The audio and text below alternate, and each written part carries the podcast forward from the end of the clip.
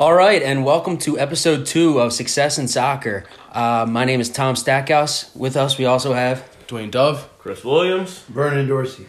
Vernon's going to be our first guest on the podcast. Vernon is a former college coach at the University of Valley Forge and currently the director of coaching at YTP Sports. So we're going to jump right into it. Start with what happened over the weekend and earlier on today for the Champions League. Fellas, talk about the Prem first. Liverpool gets another win. It's over. I'm calling it right now. Liverpool sitting 49 points, 10 clear of second place Leicester City, who, you know, they're doing well for Leicester, but I don't see them catching Liverpool at this point. What do you guys think? Well, you know I'm a Liverpool fan. I think we're going to win it all. I think I said this before. If they win on the 26th away at Leicester, I think it's over, and we can start talking about Boxing Day. Start talking about some parades through the red part of town. Yeah. We'll see. Yeah. Leicester. We touched on it. They tied a pretty lowly Norwich team. Disappointing. Honestly, disappointing. Points dropped for sure. In the thick of it, in the holiday season. You're going to get results like that, but there's a lot of times where you just got to push through, and I don't think Leicester has that top two and a title contender kind of mentality right now, taking a tie against Norwich.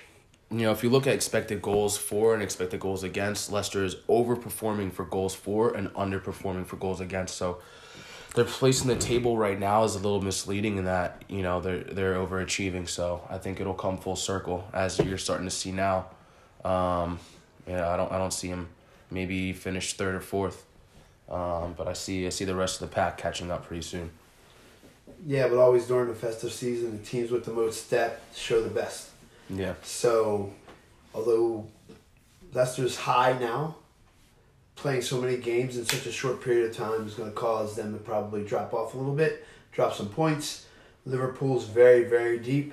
I would also think that Man City will regain some of their footing, as well as Chelsea. So if Liverpool has a good festive season, I think they can wrap up pretty much the championship, but who comes in second, third, fourth, still up for grabs. Yeah, for sure. If City goes in a little bit of a spending spree for January and get some defenders. They need it. It could get tight again, but Liverpool didn't drop 17 points all last season. There's no way that gap's going to be really closed, I don't think. No. Not at all.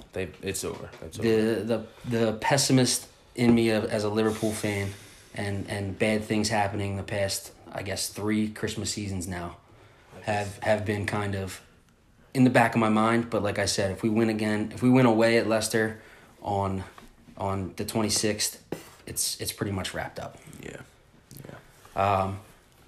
Chelsea, disappointing again, as they were looking like they were gonna give Liverpool a run for their money with a loss this weekend. What do we think about that game, fellas? I mean, Bournemouth as well, right? I mean, Bournemouth aren't too high on the table. They're 14th, sitting on 19 points. I mean, that's a game you need to win. Especially good teams find a way to win that game. Yeah, they gotta get a result there. There's no excuse for that. I mean, they're a young squad, but again, sitting fourth at the moment. They didn't get there by chance, by luck. They got there by putting in results and getting it done, and they haven't been doing that thus far. So it's definitely disappointing to see them drop points in a game they should be getting 3 points for. Yeah, but they don't have a consistent attacking influence. Like who is their primary goal scorer? Tammy Abraham right now. Yeah, but right now they don't have that focal point, talisman in order, like to be more consistent in terms of their attacking results. Yeah, Giroud's not doing it right. No, Pulisic is doing his best for a young player again. But I think with their ban being lifted and them being able to actually sign players in the winter transfer market, could come in big for them.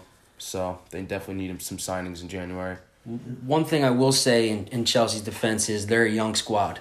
So be patient with them for right now. They got young guys like Pulisic young guys like Mason Mount, give them the time to get their feet under them, and you may be contenders next year and the following years. I don't know if it's going to make any difference this year. Yeah. And again, the younger you are trying to get through that festive season for the first time, even when you're a coach, it's difficult. But as a player, it's even, you're playing a game every 2 to 3 days. It's very, very difficult. Yeah. I mean, they'll get Loftus-Cheek back as well from injury, so there's some upside to him. But again, they'll have to just get it together. They'll qualify for Champions League. I think so, too. All right, and our last topic on the Prem is the Arsenal City game. Saw Man City impose on themselves on Arsenal on Sunday afternoon. Kevin De Bruyne with two beautiful goals. So nothing really to touch on the Man City portion, but what's the fix in Arsenal? Any questions? A huge overhaul. I mean, from coaching to players to structure. I mean, they have a director of football there as well, but he seems to be dropping the ball. They need a lot of help. It's hard to pinpoint one specific thing that is going to be the instant fix for them. It's going to be a collective effort, I think, across the board there. Yeah, since they lost Wenger, they've lost their way. Even before Wenger. I mean, when Wenger was there, at least you knew kind of what the style of play was going to be. Yeah. You knew what he was looking for. Yeah. They had how he was going to develop his players. Right. They had a way that they followed.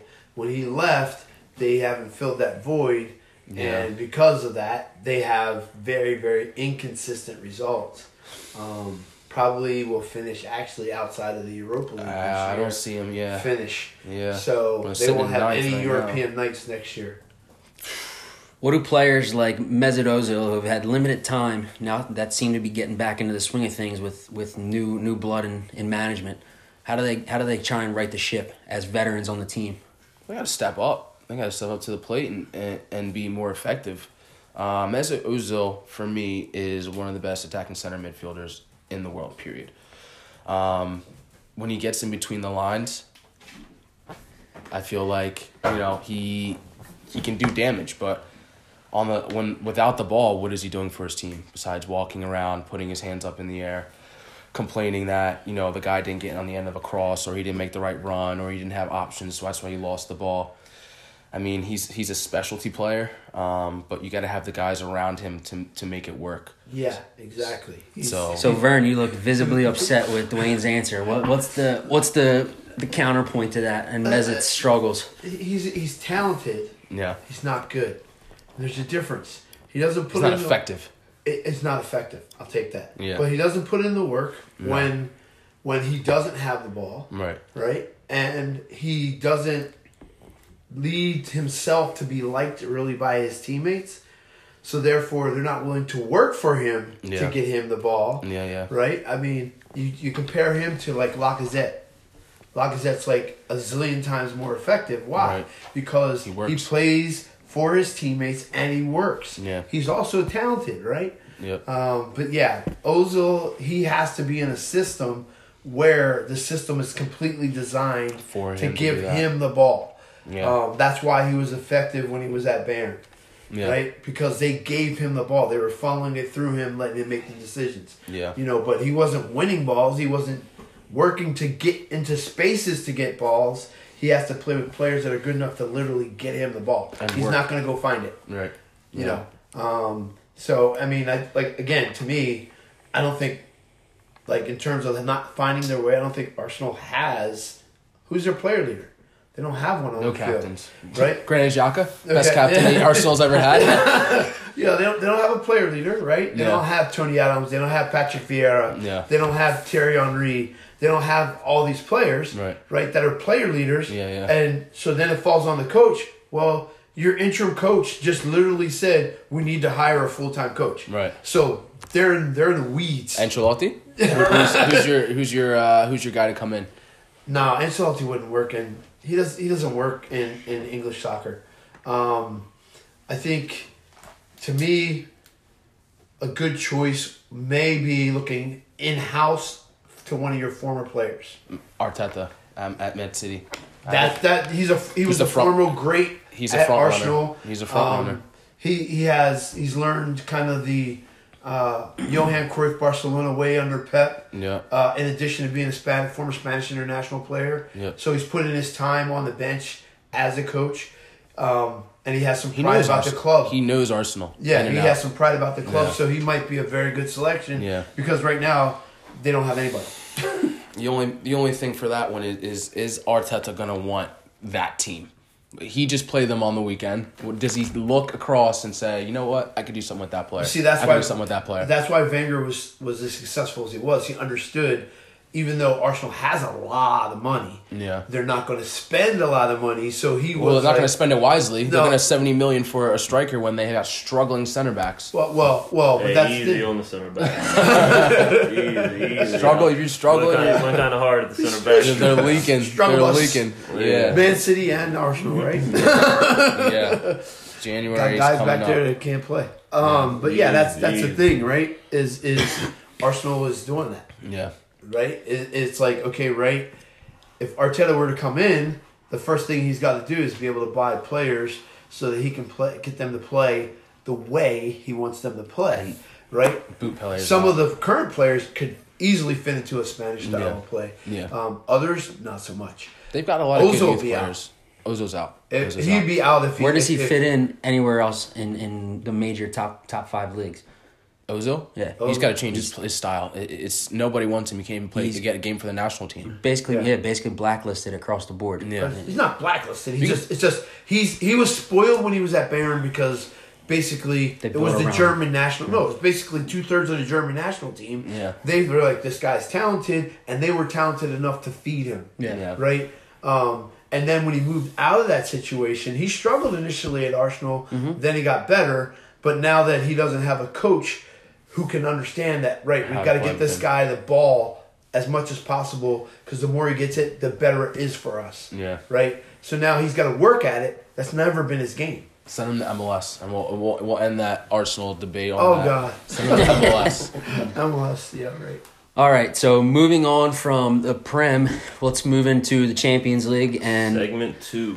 And the draws that came out today. Real quick, we'll go down the list of the games. The first one, Dortmund versus PSG.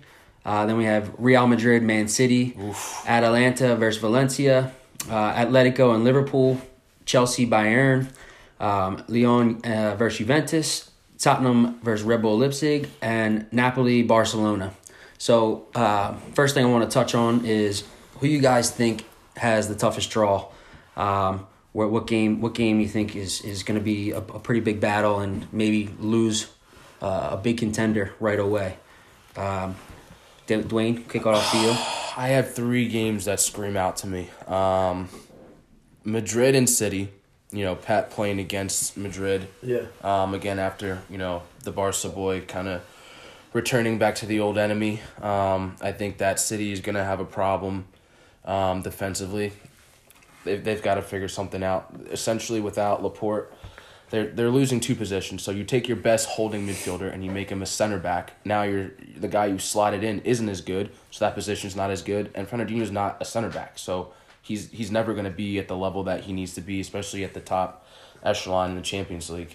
So for me, I think that Real, if they get their stuff together and they can get their front three to be a bit more effective, can really give City a problem there. But again, whenever you got De Bruyne on the pitch and the form he's in, live late, you've always got a chance. The second game for me is Liverpool Atletico. Liverpool, obviously, favorites, if not second best favorites, to win it again, up against Atletico team that's in a bit of a transition. Obviously, they've got new signing in, and the young buck there, but their identity right now is a bit conflicted because they want to try to play, you know, with João Felix up top with Morata, a bit more attacking possession-based game, but that's not who they are. So they're trying to figure out how to step away from that defensive shell they've known for the last 6 or 7 years that's gotten them to the Champions League final, you know, on two occasions, and kind of branch out and be more attractive, I guess you could say. But again, they've got some sorting out there as well. And the final game, Champions League matchup, for me, again, Tottenham versus RB Leipzig. So RB Leipzig sitting top of the table in the German league right now. They're doing well, scoring goals for fun, as is Tottenham. One thing for Tottenham, though, obviously the big one is Jose Mourinho. Back in the competition, he's got a pretty decent squad, though on paper you would say it's a bit better than Man United's. So you would hope the results would then again reflect that. He knows competition. He's won it multiple times, right? With different teams as well. So I think it gives Tottenham a real shot, who made it to the Champions League final without him, with Poch. So it's not a team who's unfamiliar with the competition, and I think they've got a real shot as well. Yeah, I'm going to agree with you on a couple things here. I think the Man City-Real Madrid draw is going to be a pretty good game. It's going to be hopefully an instant classic. Real, obviously, legendary in the Champions League, especially in the past couple years. Man City, right now, I just, as we were sitting here, looked it up. They're one of the favorites. They're tied with Liverpool as favorites to win the entire competition. So you can never count them out.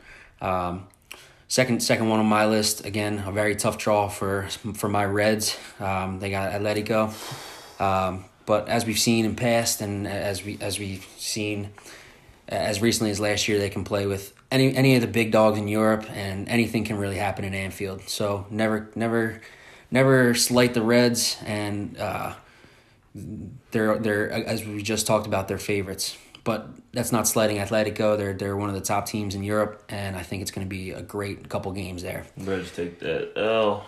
Yeah, I don't know, man. As always, we have Liverpool haters like every other aspect of life. They don't appreciate hardworking, great teams. No, I appreciate it. I just don't like the squad.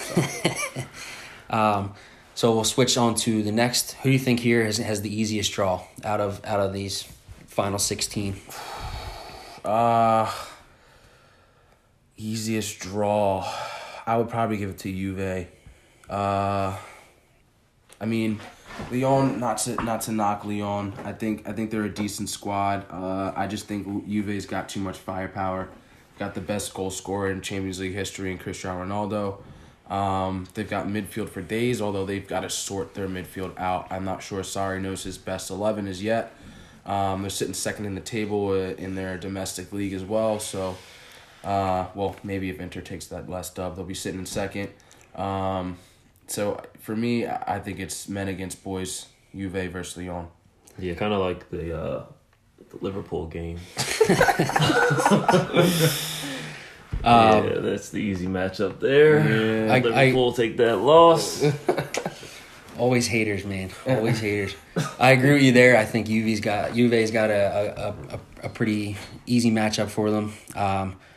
I'm also kind of looking here at I think Bayern may have a run at Chelsea. We talked about it a little bit earlier in the first segment, talking about Premier League games and teams.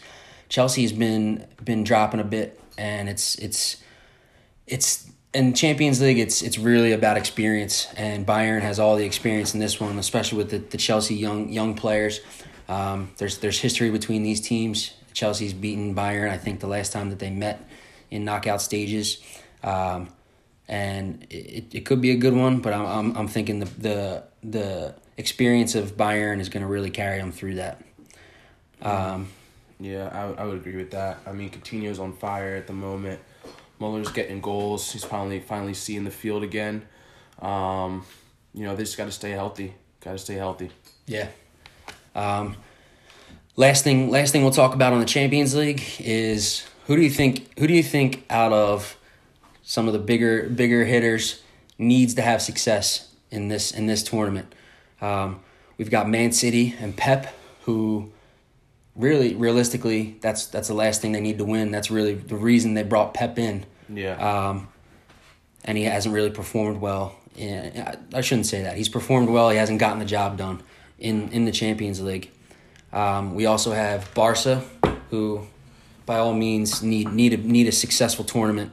After what happened in Liverpool last year. Heartbreaking for them. I mean, Lionel Messi goes on the field in front of the new camp and declares he's going to bring the Champions League back to Barca, and then falters at Anfield. I mean, it was a good game. I didn't see that coming from them. But that's what the competition's all about, right? That's why we love the game, magic moments like that. Yep. For me, I'm going to have to give it to Barcelona because I think Lionel and also Valverde both need to win. I think no matter what happens domestically, if Barca does not win Champions League, Valverde's out.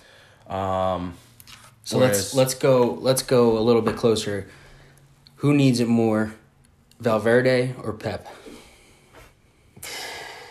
Valverde. Come on, man. Valverde. It's got to be Pep. No, it's got to be Pep, because dude. Pep won't get fired for not winning it, whereas Valverde will be out completely if he doesn't win it. With all the money that Pep Guardiola spends, and they're not winning domestically. They may win some meaningless League Cup trophies. But if they're not succeeding domestically in the EPL, and then they get knocked out either this round or the next, or even before the final, I think Pep's got a lot of problems on his hands. He's got problems, but he spends and spends and spends, and they're never conquering what they want to conquer. There's this little guy, he's about 5'7" from Argentina. His name's Lionel Messi. If he doesn't win this competition, apart from Valverde, it's a problem for Barca. But listen, last year, Messi did everything in his power. That's why he won the Ballon d'Or. It's because he did everything in his power, and that team that's why? Okay. Still couldn't get there. They couldn't get there. He needs more support. So it's not on Lionel. It is. No, it begins and ends with the best player in the world. Obviously, you've seen in the past that you need more than just one player, but I'm going Barca. I'm going Barca. Final answer for me is Pep. They need to. They're not catching up to Liverpool. They got to do something big in this season with all the money they spent in the offseason. And it's got to be the pressure's on Pep and Man City. If they don't do well, I think there's questions to be asked about Pep, and I think there's not a lot of answers that they. But will he be fired? No. Okay. So. But okay. It's not going to sit well. It's not going to sit well with anyone if they freaking lose. Yeah, but the pressure that they now have on them is going to just continue to overgrow them, and that team's dominance over the past couple of years is going to look smaller and smaller.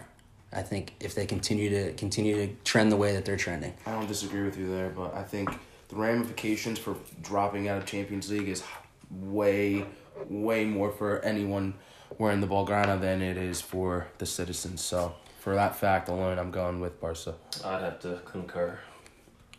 Thank you. See, 2 against 1. Guys, let's go. It's always 2 against 1 against me.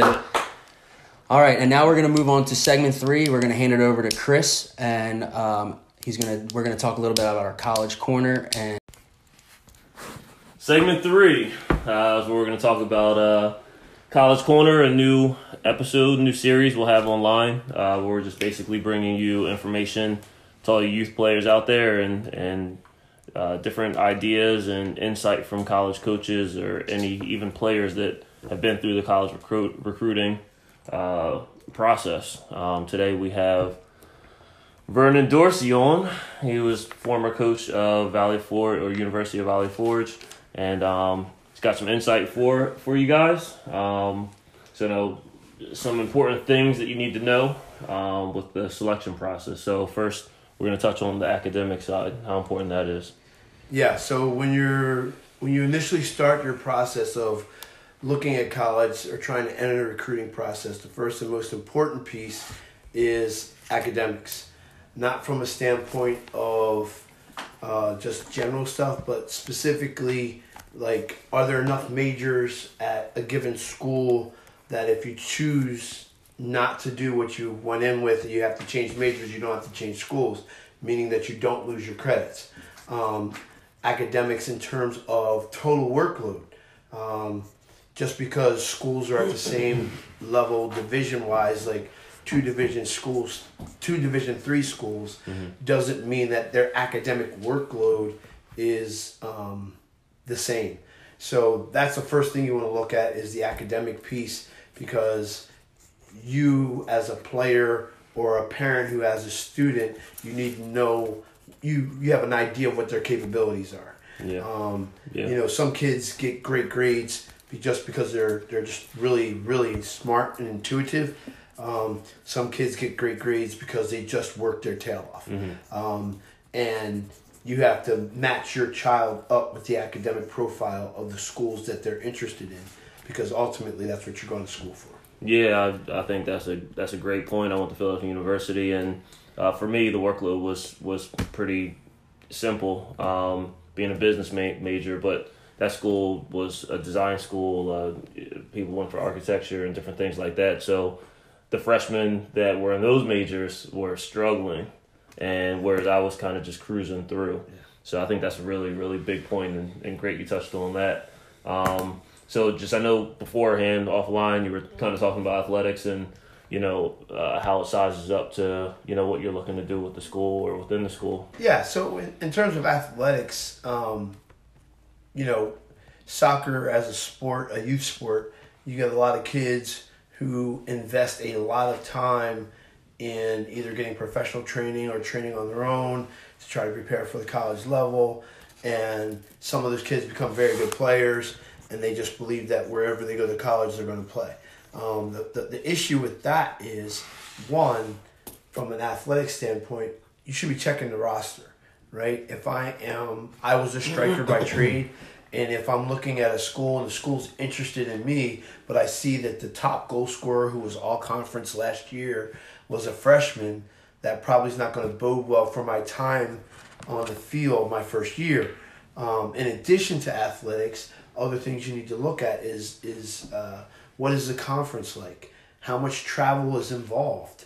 You know, if you're traveling a lot, especially during the week, it affects your grades. Yeah. You know, if it affects your grades, then eventually, you know, it can affect your financial aid. It can affect, you know, your status in school in terms of your eligibility. So athletically, I'm looking at schedules, I'm looking at rosters, and I'm also looking at opportunities.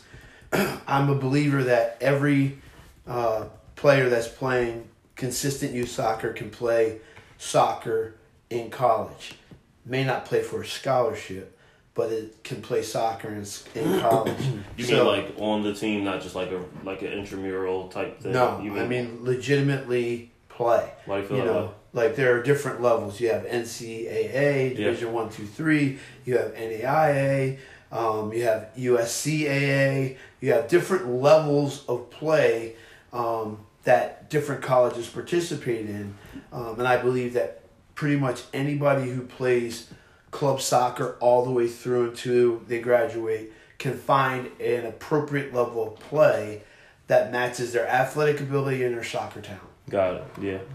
That makes sense. So, I mean, that kind of ties into with just like you said, I mean, there's an appropriate place for everybody if they want. But obviously, given the size of a school, location, that might dictate where they go, where they don't go, you know, where they might have reservations or, you know, so what's your advice or something you give on that? Yeah. Picking a school selection, you know, of location. I think that's the most important part. So, like, in other words, we're in the Philadelphia area, you know, and St. Joe's has a Philadelphia mailing address, mm-hmm. right?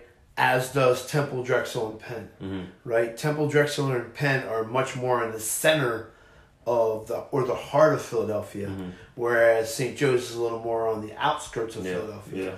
Yeah. Another example of that is Richmond. University of Richmond versus Virginia Commonwealth University. Virginia Commonwealth is dead center in the middle of Richmond. University of Richmond is more on the outskirts of Richmond. So, general location. Does city work for you? Does suburbs work for you? Does rural work for you? For instance, like Messiah College, which is a great soccer institution and a good school, but it's rural. There's mm-hmm. nothing else around their campus. You have to drive to get somewhere. Yeah. You can't just walk to get somewhere. Got it. So, location is important, and then school size as well. For instance, you know, Penn State University, you know, over 50,000 students. You're just a student. You go into your English 101 class, and you have over 100 kids in that class. Yeah, it's a number, basically. Yeah. Whereas if you were, let's say, for instance, were to go to somewhere like Arcadia, mm-hmm. which is a Division III school, and you walk into that English 101 class, you're probably talking about 20, maximum 30 students, which allows, you know, if you need more attention or more assistance or more direction, the smaller class size allows you to get that. If you function well in larger environments, you need to know that. So the size of the school is important. In addition to, you know, from a location standpoint, you know, where are you traveling to? You know, some players have never really left their home for a significant period of time over a significant distance without their parents. Yeah, and then. You know, I had a player formerly that I coached on the club level who, you know, decided that she was going to go to, you know, Stetson University down in DeLand, Florida. And everybody was a little concerned because it's not like you can go right around the corner and go back home. But she had already been to Europe before as a player, and she'd gone to tournaments in other places without her parents, so she kind of was a little prepared for that. Yeah, got it. So you have to know yourself. The parents have to know their child. You know, is it a good idea to send somebody 6 hours away who has never really been that far away without one of their parents being with them? So again, location, location, location. Yeah. And it's important to look at all these things, and we haven't even begun to talk about other stuff, but like. This is your preliminary thing to start to narrow down, you know, where you're looking. Yeah, it makes sense. I mean, I know for me, the reason I chose, well, there's a few reasons I chose Philadelphia University. We'll touch on those in later episodes. But, you know, one of the reasons I went there was because I'm big with family. So being close to home for me was a big deal just because, you know, I wanted to get home and see family and be around family and, you know, stuff like that. So I know Tom went to a rival school for me, Temple, and I just have a tough time being his friend. As do we all. For multiple reasons. And unfortunately, I've never played Vermont where you went. Vermont, so Dwayne and I are cool, but I have to like him. He's family. But yeah, what was your experience? I mean, I know, you know, with being a Temple, obviously that's still Philadelphia versus being a Philadelphia University. I'm kind of like East Falls, the outskirts of Philadelphia. Your school is much bigger. You were on like the main road that's like divides the city. Yeah, so, well, I started my college career at Holy Family University, played there my freshman year, and that was kind of the same decision, close to home, right in the Northeast where my entire family grew up, and it was comfortable. I knew the coaches from playing; they played with my dad, and in the area, knew them as players, knew them as family friends, and it just was very comfortable. I was one of those guys that wanted to stay close to home, and then. For school reasons, transferred to Temple, better school for my education, for my major and all, and it was another decision to stay close to home. And Temple's a very good school, and only growing and getting bigger and bigger in the city. That's a plug for Temple right there. I'm getting some go out, baby. Wow. So you know what? You had a really interesting dynamic at Temple. Was it still, because I know when we played Temple, I know that they were training at Temple Ambler versus main campus. Yeah. And then they played games in, like, West Mount Airy or East Oak Lane across the street from a Walmart that's on the whole, you know, another main street, you know, that divides two townships. So when I played there, it was all training. All training in the afternoons was at Ambler. We would bus to Ambler. Okay. And games were at Ambler as well. Oh, wow. And we would have sometimes 6 a.m. workouts and stuff. We would do it on the football field. It's no longer like that. At main campus? At main campus, okay. Yeah. It's no longer like that now. They have a beautiful complex down there strictly for soccer right off Broad Street, and it's awesome. The school has really grown, and it's been getting bigger and bigger. Hopefully drawing more city talent and people from the area. So I think that's something else to know going into a school, like back to what Vernon was saying. Because you go to Temple, but then you're, you know, on a bus for 45 minutes, depending upon the time of the day, an hour to go to training, and then an hour back. So that also could affect like the scholastic side, and you know. Yeah, just always really know what you're getting into. Just on a personal note of mine, I really liked the team and the coach at Elizabethtown, but it was it was Skip. He's one of the best of all time. Yeah. And I would have loved to play for him, but it was in the middle of nowhere, and I felt kind of cut off from a lot of parts of my life. Even though soccer is a huge part of my life, it still felt very far away, especially at 17, 18 years old. Yeah. So make sure, and you're gonna have to break down some of your own boundaries and take a leap, a good amount of times, but make sure that the initial situation you're comfortable with, because it's really important to have a good experience and continue to do what you like to do. Yeah, for sure. I guess there's times that you could get into school and then really just be like, hey, this isn't for me, or some red flags be, yeah. Relationship, like just different things that might make you think about, okay, maybe I picked the wrong thing, despite doing my due diligence and having as much information as possible about the school, liking the coach initially or the team. It's just not what I thought it was going to be. Obviously the first red flag that you run into is your interpersonal relationships, right? When you go to college, Division 1, 2, 3, NAI, whatever, the majority of the time that you're there, you're spending that time with your teammates and with your coaches, right? And if you have an issue with your coach, is it something you can work out? And if not, do you really want to spend 4 years dealing with that issue? If you have issues with your teammates, it's the same thing. Is this something that you're going to spend 4 years dealing with? So, if I'm not happy with my coach, it's going to affect me, right? Because that's the person I have to answer to the most. If I'm not happy with my teammates in terms of friendships, relationships, it's going to affect me because it's going to affect how I play on the field, which is going to make me unhappy. So that's your first red flag. Your second red flag would probably be recognizing academically that this is not the right fit. Mm-hmm. I'm a circle and this school is a square, right? And it could be in terms of, I'm a worker bee. I work real hard at all my grades, but this workload is beyond what I can keep up with. It may be I'm not used to working this hard. Mm-hmm. And these people are saying to get through here, yeah, I have to work. Yeah. And I'm not really liking that idea. Yeah. I need a place with a little bit less of an academic stress on me so that I can enjoy my overall college experience. I'm not spending, 20 hours a week in the library and then trying to play soccer. Mm-hmm. Yeah. I want to enjoy the overall college experience. So is the academic load a match for who you are as a person? Another red flag could be location. Like, that's probably the biggest red flag and the easiest one. People get homesick. Just, Tom talked about Holy Family being close and comfortable, right?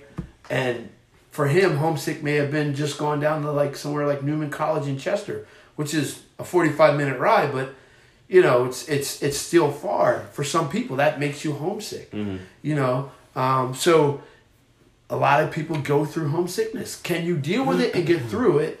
And if you can't, okay, it's time to find a better solution so that I can be successful in all aspects of my college experience. Mm-hmm. Not just, I can do the homework. I can do the homework, the classwork, and get good grades. Not just, I'm having success in soccer. I'm playing well. Our team is winning. Not just that. But also, am I happy?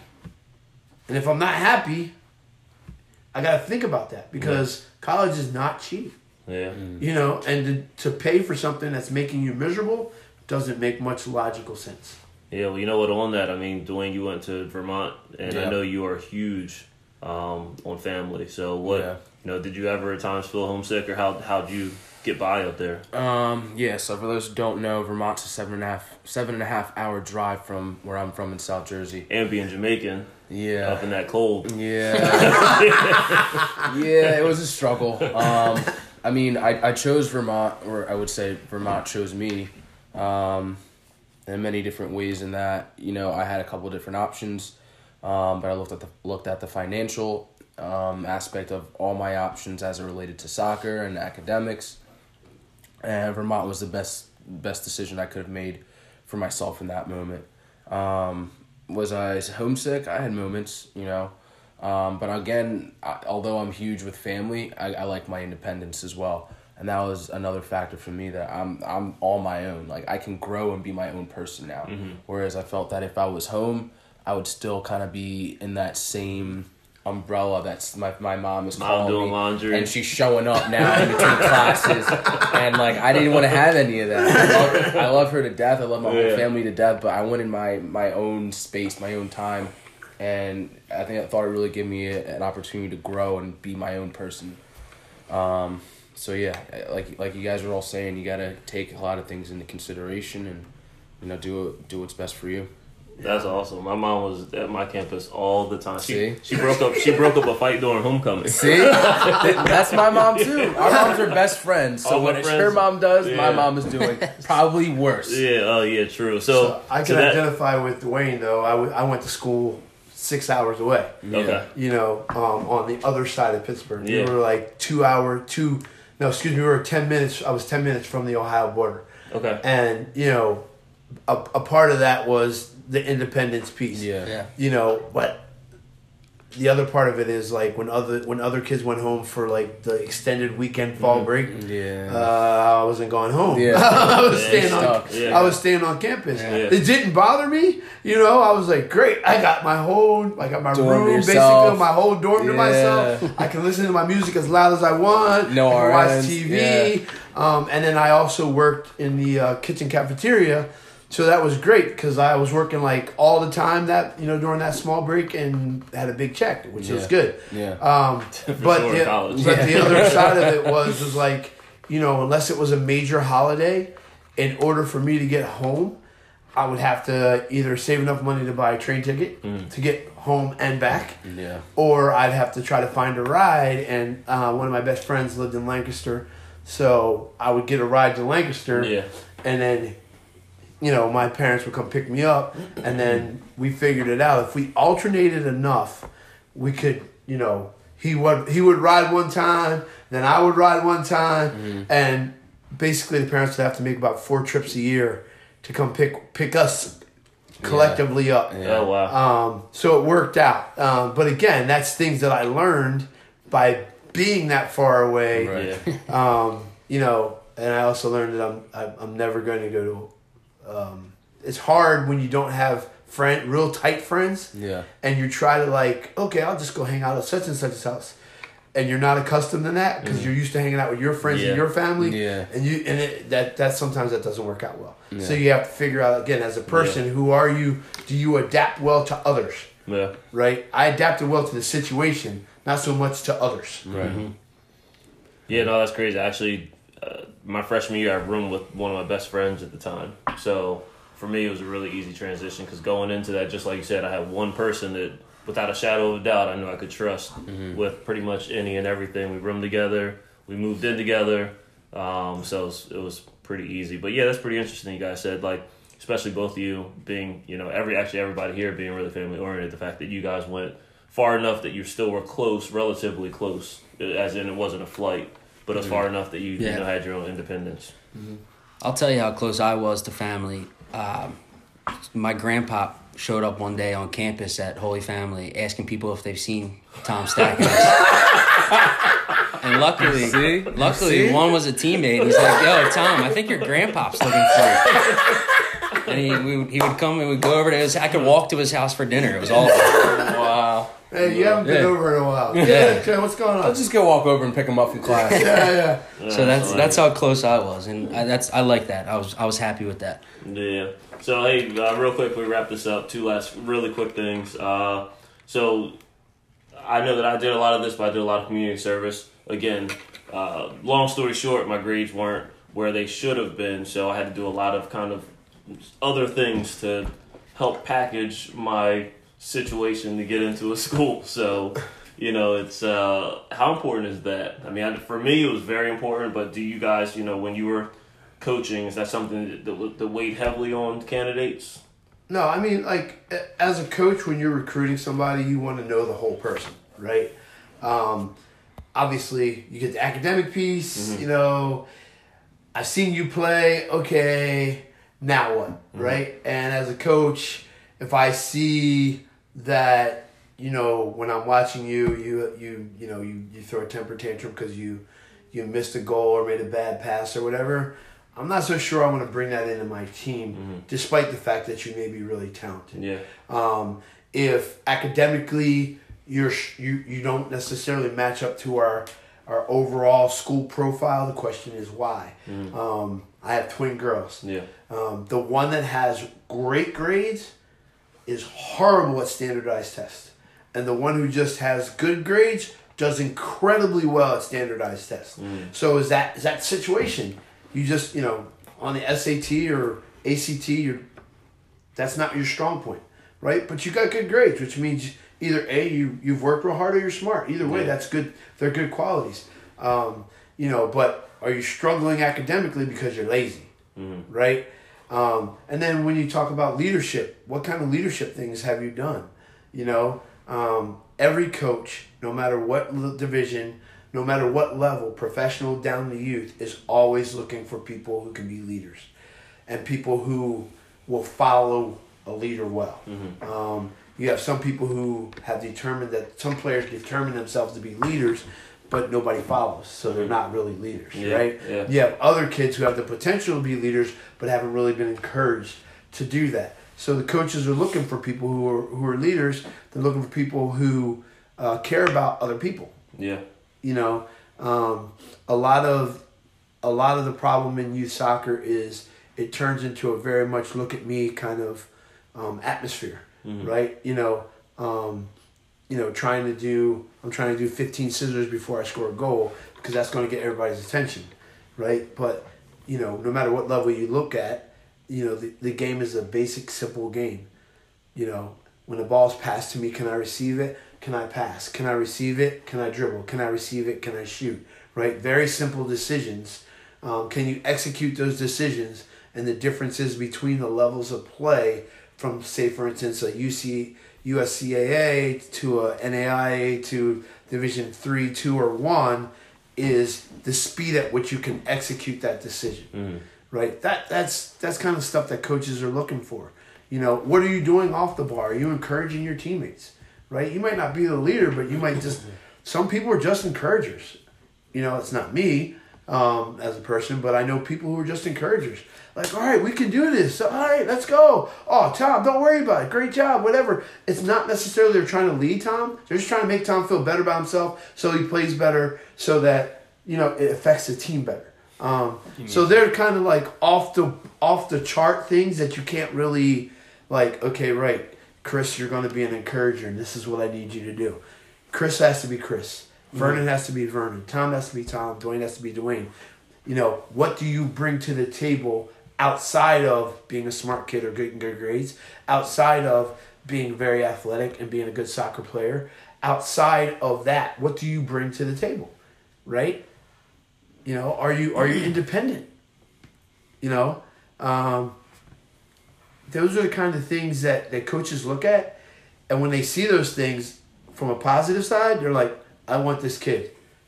Even though you might not be as good a soccer player as kid B, mm-hmm. I want kid A because kid A long term is going to benefit my program more because he's a better person, right?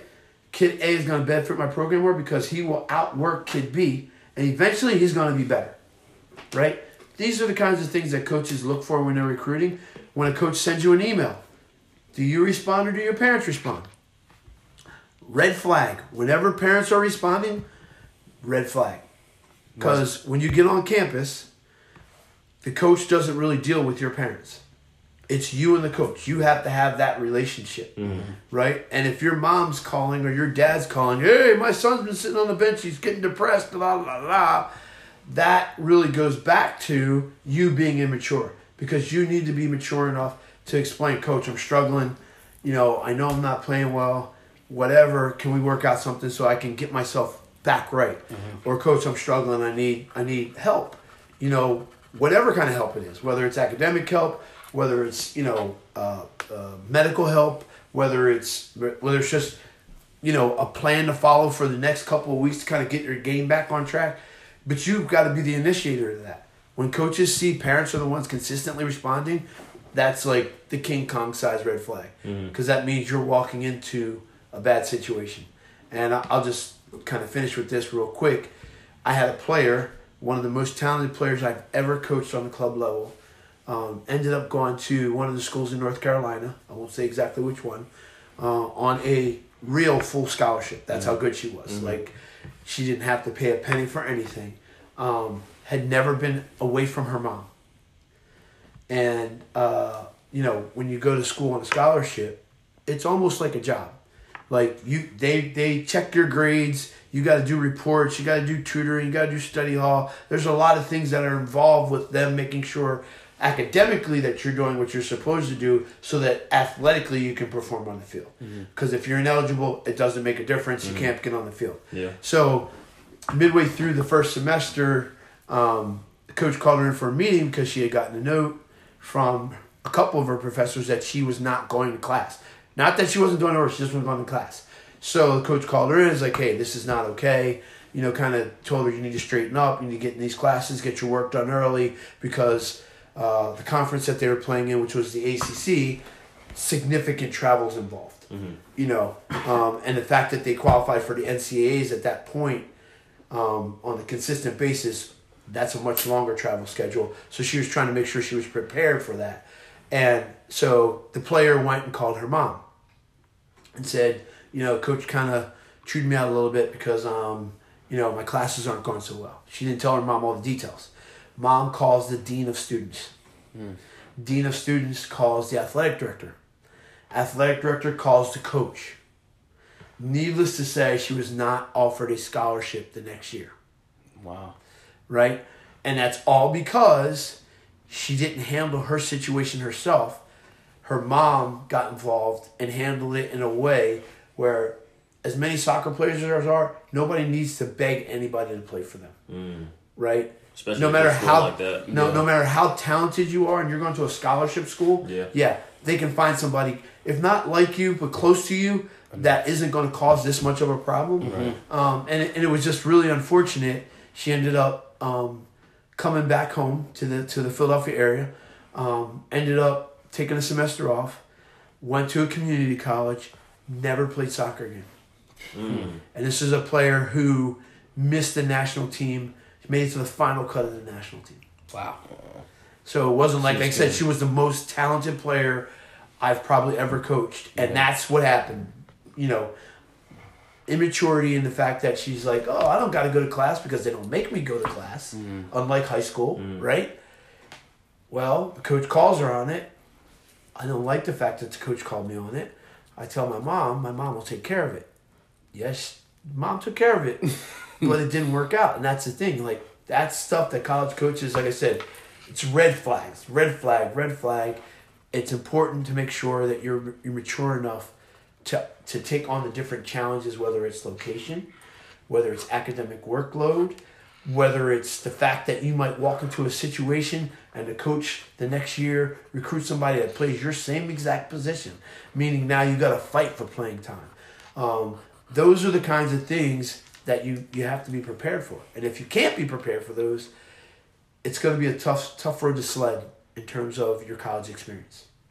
No, that's awesome. That's awesome. That's great insight. A lot of great information in that. So I think with that, we'll end segment 3. What we want you guys to do is if you have any topics you'd like for us to cover, any questions you want answered, feel free to reach out to us and send us a DM, email, whether through the website, ytpsports.com, or Instagram or Facebook, Twitter, at YTP Sports is the handle. And we'll look to try and get those answered or bring someone on and, you know, that can give you a little bit of information about those topics. All right, guys, that's going to conclude episode 2 of Success in Soccer. I want to thank Vernon for coming on and having some good chats with us about all our topics. And we'll see you next week for episode 3. Peace. Later.